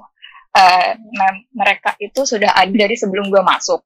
Kayak uh, jangka waktu itu sekitar kayak jauh deh kayak gue masih baru empat bulan mereka tuh udah kayak satu setengah tahun lebih lama dari gue. Jadi istilahnya posisinya mereka tuh lebih senior bahkan lebih senior daripada si supervisor gue ini hmm. gitu. Karena kan pas gue masuk awal kan supervisor gue ini masih kosong kan posisinya. Hmm. nah terus uh, akhirnya kayak gue merasa kayak apa gue doang yang kayak gini? Tapi kalau yang lainnya sih kayaknya aman. Jadi gue ngerasa kayak gue di sini minoritas gitu. Terus akhirnya gue kemarin udah udah kayak di titik dulu kayaknya gue udah mulai stres nih gue nyimpan sendirian gitu. Ada nggak sih yang ngerasain kayak gini juga gitu? Akhirnya gue baru keinget kalau ternyata pas gue masuk di bulan kedua itu ada satu temen gue yang cabut gitu. Alasannya itu karena dia eh, nggak uh, mau lanjut bilangnya gitu. Tapi ternyata pas gue cari tahu dan follow up dia tuh memang diberhentikan secara langsung gitu. Dan ternyata pas udah ditanya kayak kenapa? gitu permasalahannya gimana dan ternyata dia sendiri juga merasakan kalau dia tuh nggak ada rasa eh, nggak uh, disupport sama tim internalnya sendiri terutama si supervisor ini gitu. Jadi ternyata pas dari situ kayak gue ngerasa oh nggak cuma gue doang dan yang kayak gini dia akan bertindak seperti ini dengan orang yang baru gitu. Makanya kayak hmm, oke okay, kayak mungkin pas lama WFA aku coba stay dulu aja kali ya. Toh anggap aja kayak gue cuma harus uh, apa namanya berhadapan dengan dia lewat chat atau lewat telepon atau conference call yang ya udah memang kayak gitu. At least kayak gue nggak bisa nggak usah yang langsung lihat langsung gitu. Gitu sih. Sebenarnya kalau dari gue mungkin uh, kan lo udah tahu nih se sekacau apa si supervisor lo dan gimana sih uh, apa kondisi lo yang sekarang. Mungkin lo kayak udah coba um, set limit kali ya. Terus kayak mungkin punya indikator sendiri.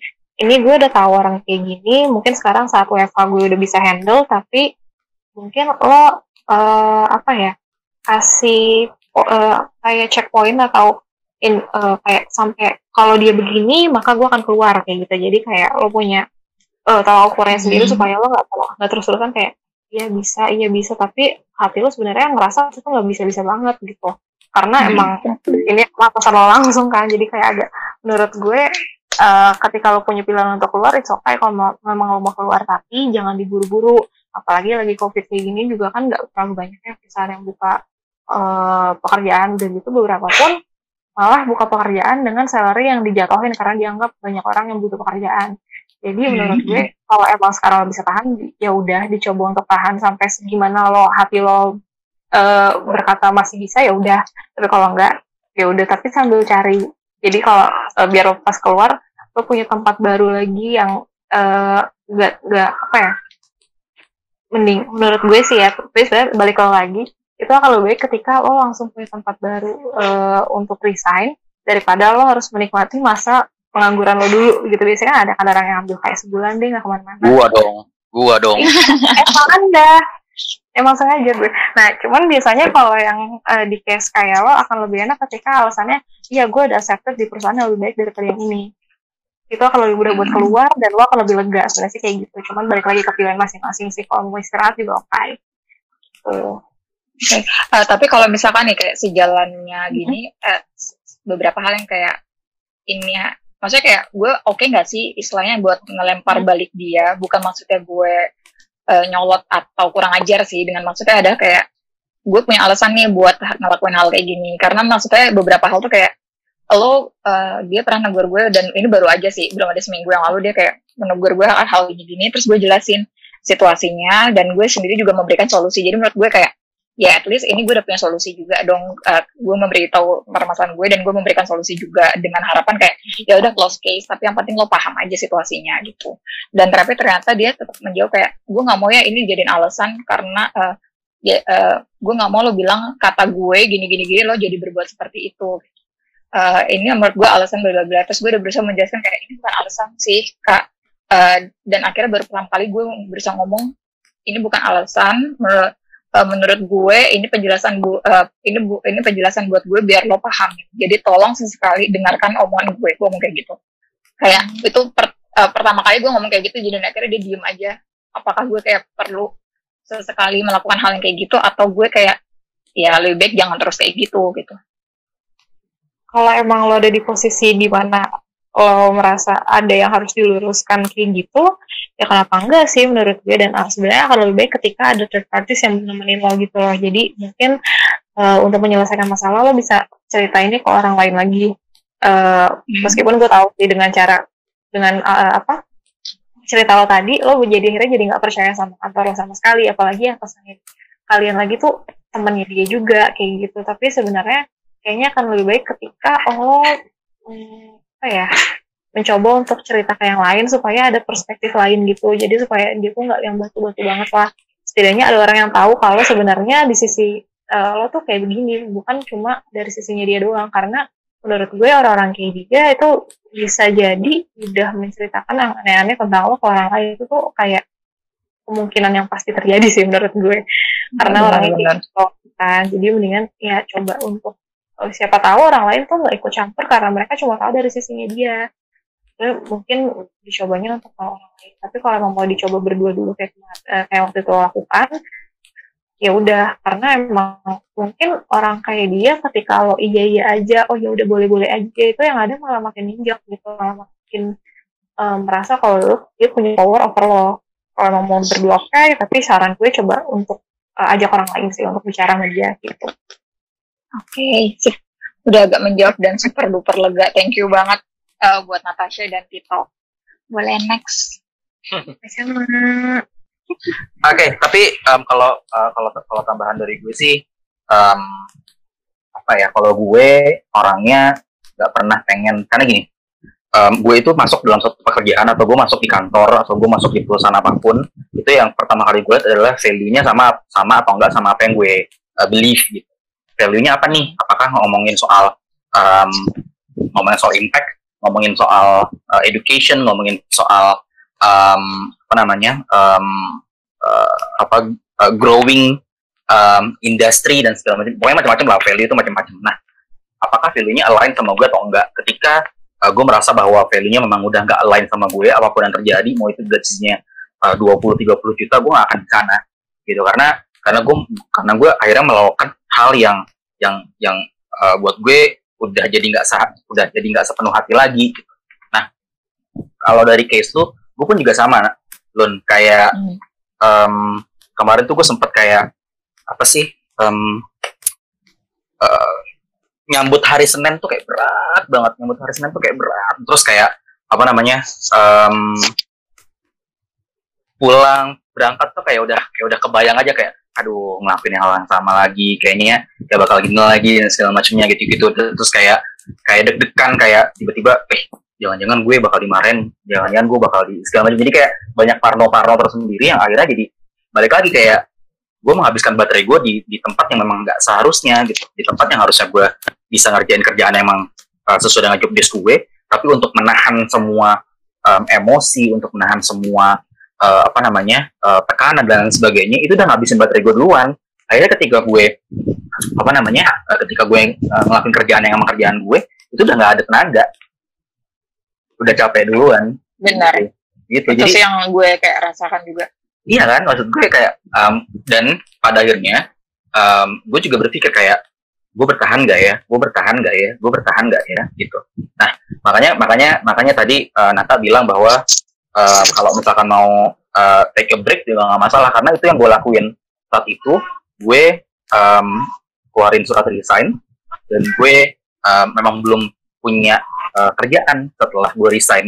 Jadi gue ada sekitar dua bulan dua bulanan itu gue uh, off.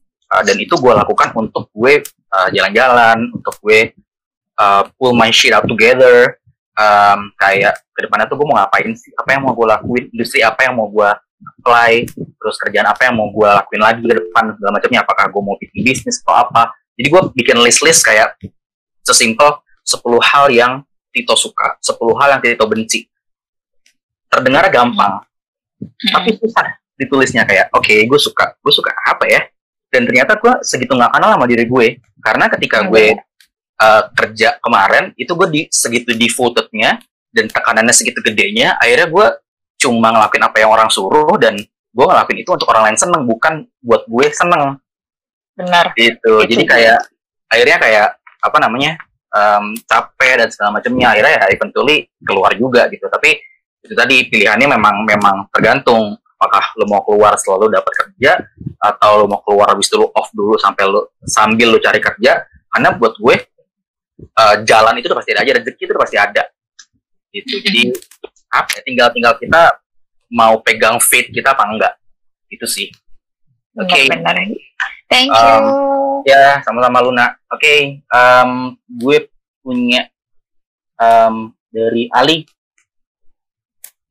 Ali iya yeah, yeah. Aduh, gede banget suara lo. Serius. Kedengeran nggak? Kedengeran ya? Ya, aman-aman. Terus, terus. Oke. Okay. Uh, halo, uh, Nat sama Tito, thank you buat sharingnya. Jadi gue pengen nanya, uh, sebenarnya menurut lo uh, lingkungan yang nyaman itu baik nggak sih buat kita? Maksudnya kayak, uh, apakah lingkungan nyaman itu bisa dikategorikan sebagai salah satu uh, toks apa uh, toxic yang datang dari diri kita gitu bukan dari uh, entah itu rekan kerja kita atau leader kita or something gitu karena gue ngerasa untuk di tempat gue yang sekarang ini sebenarnya toksiknya itu bukan datang dari uh, internal tim gue gitu. Tapi mungkin ada beberapa yang uh, dari rekan kerja lain gitu. Kayak ya mungkin mereka uh, suka mikir apa namanya ngomong asal tentang internal tim gue gitu. Tapi dari gue pribadi dan juga uh, teammates gue sama manajer gue pun nggak terlalu mikirin gitu. Ya walaupun kadang ada sedikit gitu kan. Nah uh, gue tuh kayak sebenarnya kayak takut terlalu nyaman dengan apa yang ada yang sekarang gue jalanin sekarang dengan nantinya ketika gue uh, ngambil chance baru gitu di perusahaan lain gitu. Padahal mungkin uh, di perusahaan lain yang nantinya ini uh, apa namanya ketika gue masuk terus gue kayak uh, di awal set expectation gue untuk uh, gue bakal uh, nemuin uh, apa namanya pengalaman eh sorry lingkungan yang uh, kayak di kantor sebelum gue gitu. Gue pengennya kayak gitu gitu tapi mungkin di sisi lain uh, nanti gue dapat kayak pengalaman kayak gitu gitu. Padahal sebenarnya mungkin uh, guanya aja yang belum tahu lebih dalam tentang perusahaan baru gue ini nantinya kayak gimana gitu. Karena gue pernah sempat ada juga pengen uh, kepikiran untuk resign dari tempat yang sekarang karena kayak apa ya kayak gue nggak mau terlalu nyaman gitu loh. Karena gue takutnya kayak gue nggak bisa survive nantinya di perusahaan yang akan gue uh, lamar. Eh maksudnya yang yang akan jadi tempat baru gue gitu nah itu menurut uh, kalian kayak gimana? Apakah gue uh, harus coba hal baru yang mungkin nanti kayak uh, gue bisa ngedefine diri? Maksudnya gue bisa ngedefine uh, kerjaan baru ini kayak apakah masuk ke toxic atau enggak gitu loh. Jadi kayak uh, gimana gitu? Oke. Okay. oke. Okay. um, dari gue dulu deh. Um, kalau gue sih ngelihatnya macam-macam uh, faktor sih maksud gue kayak um, kalau misalkan memang lo ngerasa kayak lo nyaman tapi lo merasa nggak berkembang atau merasa challenge-nya kurang dan lain sebagainya nggak ada salahnya untuk lo nyoba gitu. Nggak ada salahnya untuk lo nyoba dan nggak ada salahnya juga untuk um, apa namanya terjebak di kerjaan yang ternyata ketika lo lihat dari luar tadi kata Natasha maksudnya ketika lo dilihat dari luar oke okay, oke okay nih salarinya bagus lebih tinggi dan segala macamnya gitu. Tapi ketika lo ya ketika lo masuk tapi kok ternyata jauh lebih rese jauh lebih um, ngeselin daripada kerjaan yang sebelumnya gitu ya udah tinggal evaluasi lagi lo bisa cari lagi dan segala macam buat gue gini konsepnya adalah um, gak apa-apa nih kita agak agak agak loncat-loncat untuk kita di usia sekarang. Tapi ketika lu usia 30 ke atas lu udah masih settle.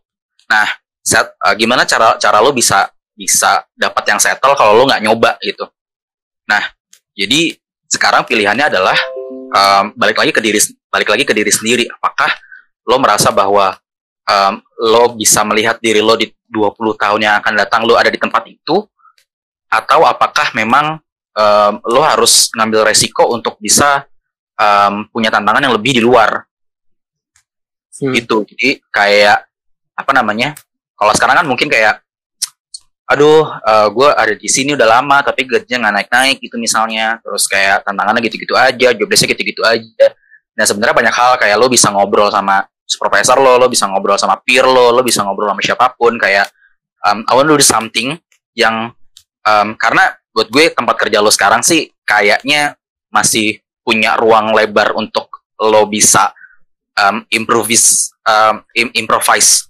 Kayak uh, bikin inovasi dan sebagainya mungkin itu bisa jadi salah satu jalan untuk lo bisa apa namanya keluar dari zona nyaman tapi tetap berada dalam um, apa namanya tet tetap berada dalam satu perusahaan gitu jadi kalau misalkan memang itu yang um, apa namanya udah dilakuin dan memang nggak bisa dan segala macamnya ya pilihannya memang antara lu embrace aja atau ya lu lo, ya lu cabut gitu. Hmm, oke. Okay. Kalau kalau gue sih, kalau Nat um, kalau gue sih lebih uh, lo mengetahui kalau lingkungan yang nyaman-nyaman aja udah menjadi uh, warning buat lo itu udah good step. Nah kalau misalnya udah kayak gitu, uh, kita tuh punya ukuran lagi, lagi-lagi gue selalu bilang indikator. Jadi ketika lo udah merasa nih uh, perusahaan gue nyaman banget tapi gue tahu mungkin uh, career path gue nggak akan panjang di sini atau mungkin gue merasa experience gue uh, masih begini aja. Atau kayaknya kok nggak nggak berubah nggak ada challenge nggak nambah. Nah itu biasanya kita harus ada um, mungkin dalam kurun waktu misalnya gini dalam kurun waktu satu tahun kalau misalnya gue nggak ada perubahan sama sekali uh, gue akan pindah kayak gitu. Uh, siap atau nggak siap. Karena sebenarnya uh, mau nanti tiba-tiba di kerjaan barunya uh, fast atau uh, slow pace atau mungkin orang-orangnya tiba-tiba dapet orang tua semua atau anak muda semua atau mungkin uh, toxic atau enggak itu sebenarnya kan uh, sesuatu yang baru kita tahu setelah kita masuk. Dan itu besar kemungkinan bisa kita apa ya bisa kita lewatin aja sebenarnya. Uh, yang bikin kita nggak maju-maju itu kan karena kita takut buat bergerak kita takut buat nyobain yang lain. Padahal sebenarnya bisa aja kita uh, adjusting ourselves gitu buat tempat yang baru. Karena bisa aja sebenarnya kalau mental kita jadinya udah ya udah udah kuat-kuat aja ketika kita melompat pekerjaan yang berikutnya. Mungkin kayak apalagi lo mungkin udah berkali-kali bekerja mungkin kayak udah internship udah mungkin sekarang uh, udah kerja berapa tahun. Itu menurut gue udah lumayan ya cukup sih untuk uh, belajar untuk adaptasi uh, dan kayak kecil kemungkinan untuk dapat uh, lingkungan kerja yang gimana-gimana. Karena uh, gue tahu pasti di umur-umur kayak kita kita pasti seeking for higher role. Jadi kalau misalnya kita ada di role yang sedikit lebih baik dari kayak sekarang uh, itu uh, besar kemungkinan untuk kita dapat lingkungan yang baik-baik aja. Karena nggak ditindas-tindas banget lah gitu biasanya. Uh, jadi yang penting tahu dulu aja goalsnya mau apa kalau sekarang. Karena kalau emang masih nyaman di tempat yang sekarang dan lo masih merasa kayaknya gue bisa nih misalnya pindah role atau misalnya kayaknya gue bisa nih uh, ngasih initiate ke manajer gue untuk melakukan ini ini, ya udah do it now gitu kecuali kalau emang lo merasa kayaknya cukup udah gue nggak bisa ngapa-ngapain di sini juga experience gue udah cukup gue merasa uh, gue deserve tempat yang lebih bagus dengan higher role ya udah pindah aja sambil cari gitu kalau dari gue oke okay. Iya, yeah.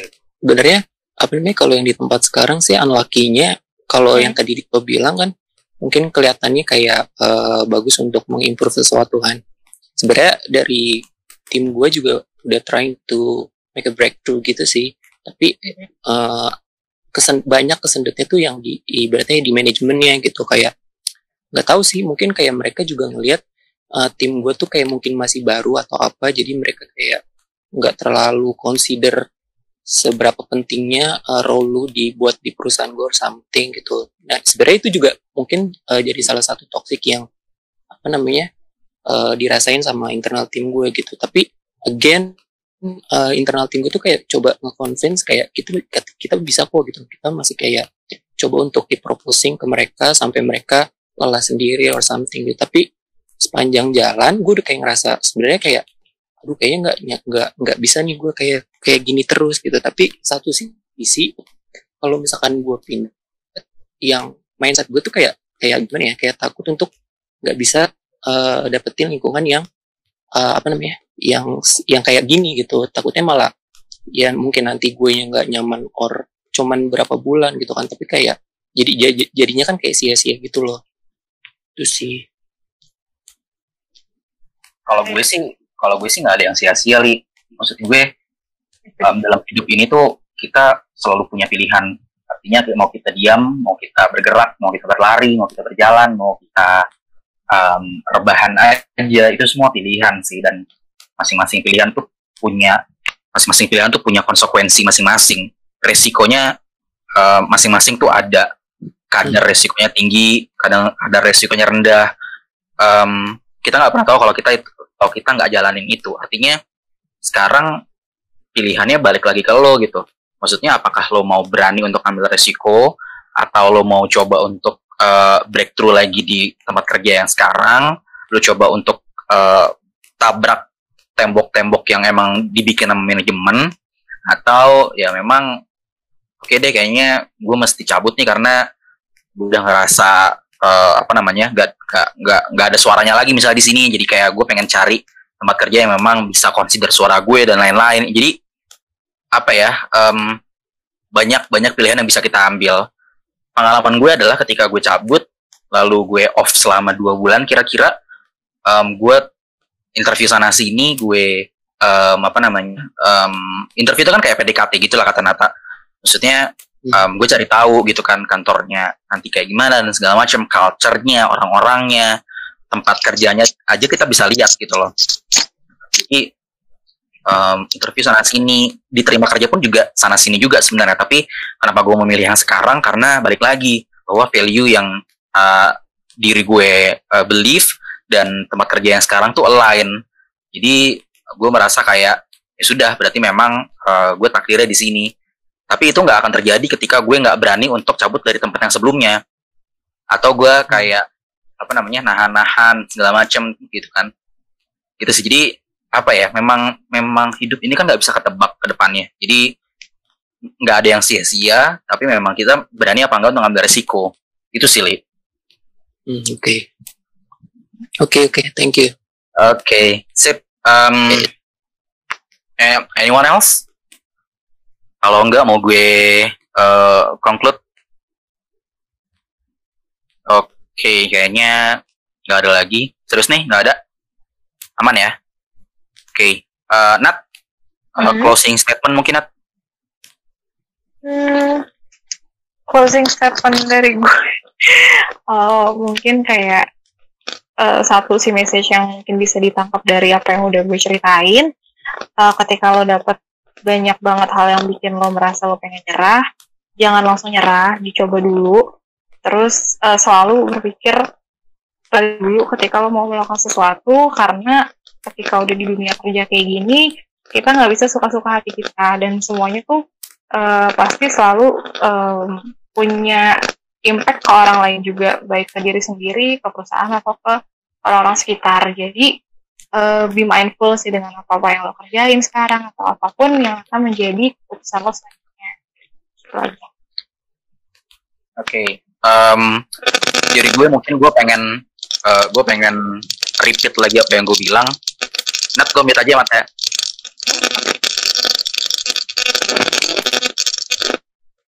Oke, okay um, gue pengen repeat lagi yang gue bilang bahwa um, kita tuh hidup ini kita selalu punya pilihan dan pilihan itu kita punya resiko masing-masing. Jadi permasalahannya adalah apakah kita memang um, mau ambil resiko itu apa enggak. Kita diam pun dan tidak mengambil pilihan pun juga pilihan gitu. Jadi nggak ada yang namanya kita, aduh gue nggak punya pilihan lain, aduh gue nggak punya apa namanya um, option lain dan lain sebagainya itu nggak ada. Karena kita selalu punya pilihan. Nah permasalahannya kita mau ambil resiko itu apa enggak itu satu. Yang kedua um, kita selalu harus punya indikator masing-masing. Indikator diri. Apakah apakah memang kita tahan atau memang kita harus um, cabut atau kita seperti apa? Nah ini nggak bisa kita nyamain indikator kita sama orang lain. Jadi harus memang kita diri diri sendiri kita yang uh, apa ngebangun indikator-indikator tersebut gitu. Karena yang tahu diri kita tahu batas sampai mana ya diri kita gitu. Yang ketiga adalah jangan pernah takut untuk um, apa namanya speak up. Jangan pernah takut untuk ngomong. Jangan pernah takut untuk ngobrolin apa yang memang lo rasain gitu. Karena tempat kerja yang sehat adalah tempat kerja yang memang lo bisa lo bisa ngomong gitu. Artinya kayak lo bisa lo bisa speak up lo bisa ngungkapin um, apa ya hal-hal yang memang lo rasain gitu. Apalagi kalau itu lo benar. Beda kalau misalkan memang lo salah ya ya lo minta maaf gitu. tapi kalau misalkan emang lo bener ya lo ngomong gitu. Oke okay, um, yang terjadi sebenarnya adalah ABCD G. Terus dari gue adalah DFG gue udah ngelakuin ABCDFG tapi ternyata yang terjadi adalah ABCDFG gue minta maaf soal itu tapi gue punya solusinya. Jadi kayak apa ya eh, saran-saran yang konstruktif gitu pembicaraan-pembicaraan yang konstruktif gitu.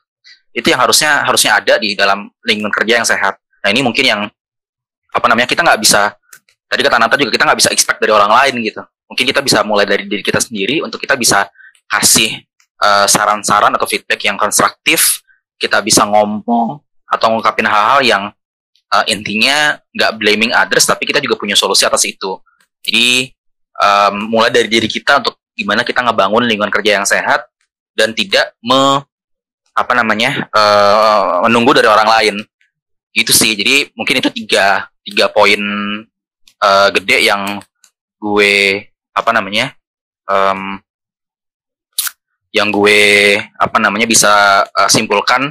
Jadi mudah-mudahan bisa jadi apa namanya mudah-mudahan bisa jadi manfaat buat kita semua. Jadi thank you banget uh, yang udah hadir. Gue sangat-sangat berterima kasih. Dan gue sangat berterima kasih juga sama Luna sama Ali yang udah sharing ceritanya. Um, dan teman-teman semua yang udah um, kasih advice semangat dan lain sebagainya di chatbox thank you very much for that. Thank you buat Natasha yang udah uh, sharing materinya hari ini. Seru banget semua based on personal experience. Jadi kita bisa relate dan thank you juga buat Pare yang udah jadi sound engineer hari ini udah rekam uh, audio. Terus uh, gue terima kasih buat uh, First Media mungkin. Karena eh, nggak uh, bawel uh, hari ini koneksinya walaupun habis hujan. Thank you First Media. Jadi itu aja sih dari gue. Um, gue uh, mudah-mudahan nanti akan ada lagi uh, lead session series. Um, doain aja. Mudah-mudahan kita uh, bisa ketemu lagi secara virtual mudah-mudahan gue bisa bikin platform kayak gini lagi dan gue sangat-sangat encourage untuk semua teman-teman untuk bikin platform yang sama karena ini juga bisa dikerjain sama semua orang sebenarnya gitu jadi nggak cuma gue doang gitu uh, Nata bisa bikin, Luna bisa bikin, Ali bisa bikin gitu kan. Jadi um, itu aja sih mudah-mudahan um, jadi bermanfaat dan uh, stay safe karena sekarang masih pandemi COVID. Jadi um, kalau keluar pakai masker, kalau balik ke rumah uh, cepat mandi atau ganti baju atau langsung cuci tangan pakai sabun. Terus habis itu karena sekarang lagi bulan Ramadan, gue ucapkan selamat berpuasa, mohon maaf lahir batin. Um, itu aja sih, mudah-mudahan kita next mungkin bisa bahas kerja sesuai passion. Yes, oke, okay, sip, ditampung sarannya. Thank you banget. Itu aja dari gue. Um, gue nggak mau lama-lama. Um, thank you sekali lagi. Uh, wassalamualaikum warahmatullahi wabarakatuh.